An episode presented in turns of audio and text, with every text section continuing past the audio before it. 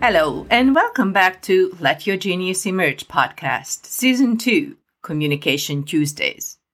It is your host here, Julia Bright, talking to you about the difference between violent and nonviolent communication. Last week, I encouraged you to observe your own communication as well as the ones you have conversations with. I would really love to hear what you have experienced. In this episode, I was going to give you some pointers on what to look for in the next week or so when you talk to others or within yourself. Then I was listening to the current news, all the violence, war, threats, exploitation that happened over the weekend all over the world that further cleared and crystallized what the Humanly Genius project really means to me why it is more important than ever. And I came to the realization that sadly, there are less and less receptive ears to hear my message. We are trapped again in a negative thinking cycle all around the world. So let's face violence boldly, eye to eye, and kill it with empathy, but not sympathy, awareness, consideration, and compassion. Who has the courage to join me. Listen to the definition of violent communication. It is a communication that limits liberty, denies recognition of needs, diminishes the worth of a person, and blocks compassion. It has defined us as human beings in the past 8 to 10,000 years. The ruling classes conditioned the masses to be obedient and serve their own purposes. Not much changed from 5000 BC to 2022's Russia, Turkey, Hungary, Yemen, or another 150 plus countries in the world. But I'm not just talking about history and politics here. It saturated our lives to the cellular level. How does that satire say? the last one kicks the dog. On the opposite side of the spectrum, there is the assertive nonviolent way of communicating. When you enhance understanding of the relationship between feelings and needs, promotes equality and creates compassion by contributing to our own and others' well being. You can clearly state your own needs and feelings, and you can have the compassion to hear out the needs and feelings of others. Equality compassion and well being in today's world in 2022. I almost feel like I need to get a pseudonym and go underground and become a rebel to promote human rights, equality, and compassion for all humanity. At the same time, if you let your genius emerge, you get in touch with your own needs, your real feelings. And when you are allowed to do and learn at your own pace, you will end up becoming a humanist yourself because it is in all of us. We are humans, a species that are pack animals who are mostly followers, and that's okay. We just need to be more aware who we are following and our reasons why we are doing so. It is not easy to become more aware and more literate in nonviolent language. We're creatures of going for ways with the least effort. We admire Olympic athletes, but we are comfortable to watch them on TV from our comfy couch with a beer at hand. We admire Stephen King, who writes 2,000 words every single day, but we are satisfied to watch a movie that was made out of one of his books without ever reading any of them. This is why I had three episodes of self control, so you can beat the temptation of going for the things with the least effort. That is usually the least satisfying too. What I mean is growing up in a violent language speaking society, it is easy to keep talking this way. When you learn a new spoken language, you just need to learn the words and then you create the same thoughts, the same aggressive criticizing, blaming, analyzing sentences that you learned in your violent world, and it works almost all over on earth. You don't agree with me? Then what about these sentences?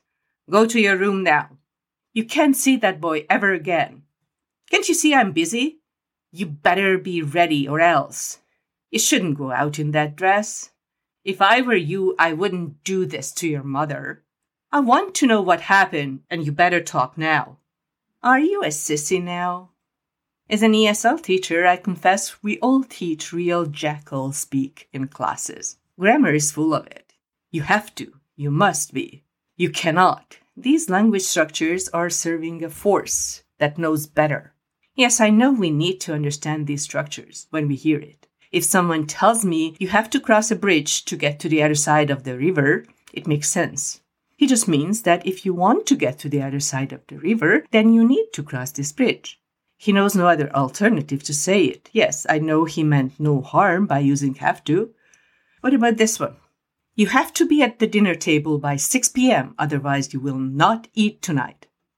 Is that reasonable? Would you, in your right mind, accept this kind of authority?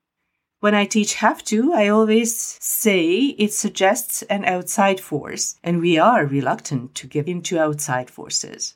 We'd rather do things of our own initiative. When I say I must go home, it mostly suggests that I have this intrinsic motivation to go home for a reason.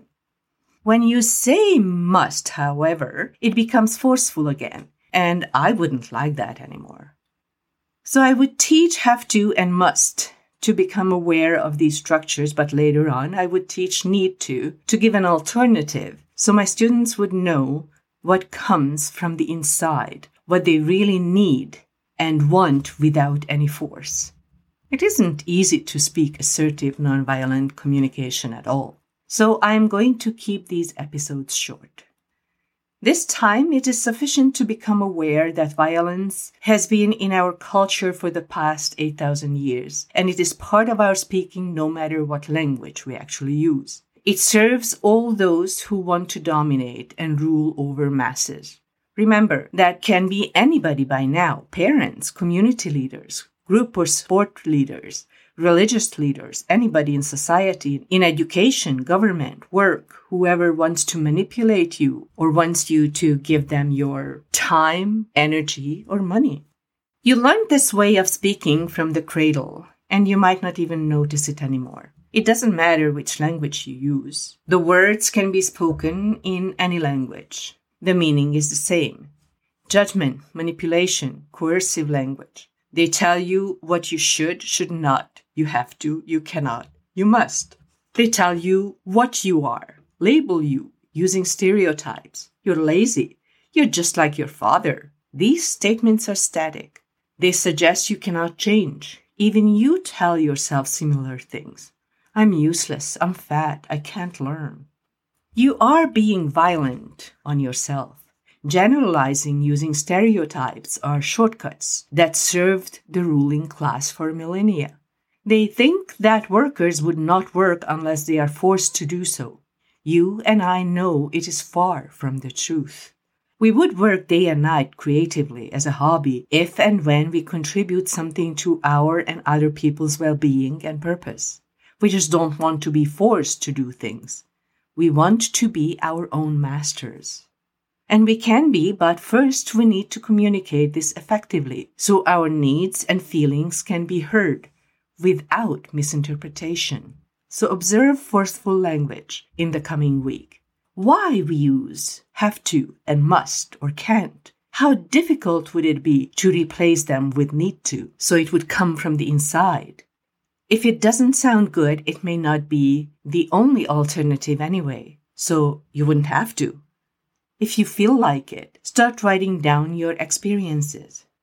It is a great journey that can become a part of our Journaling Thursday journeys as well. As I said last week, you will learn about yourself as well as other people just by observing without any judgment, which you will most likely not be able to do, but please try.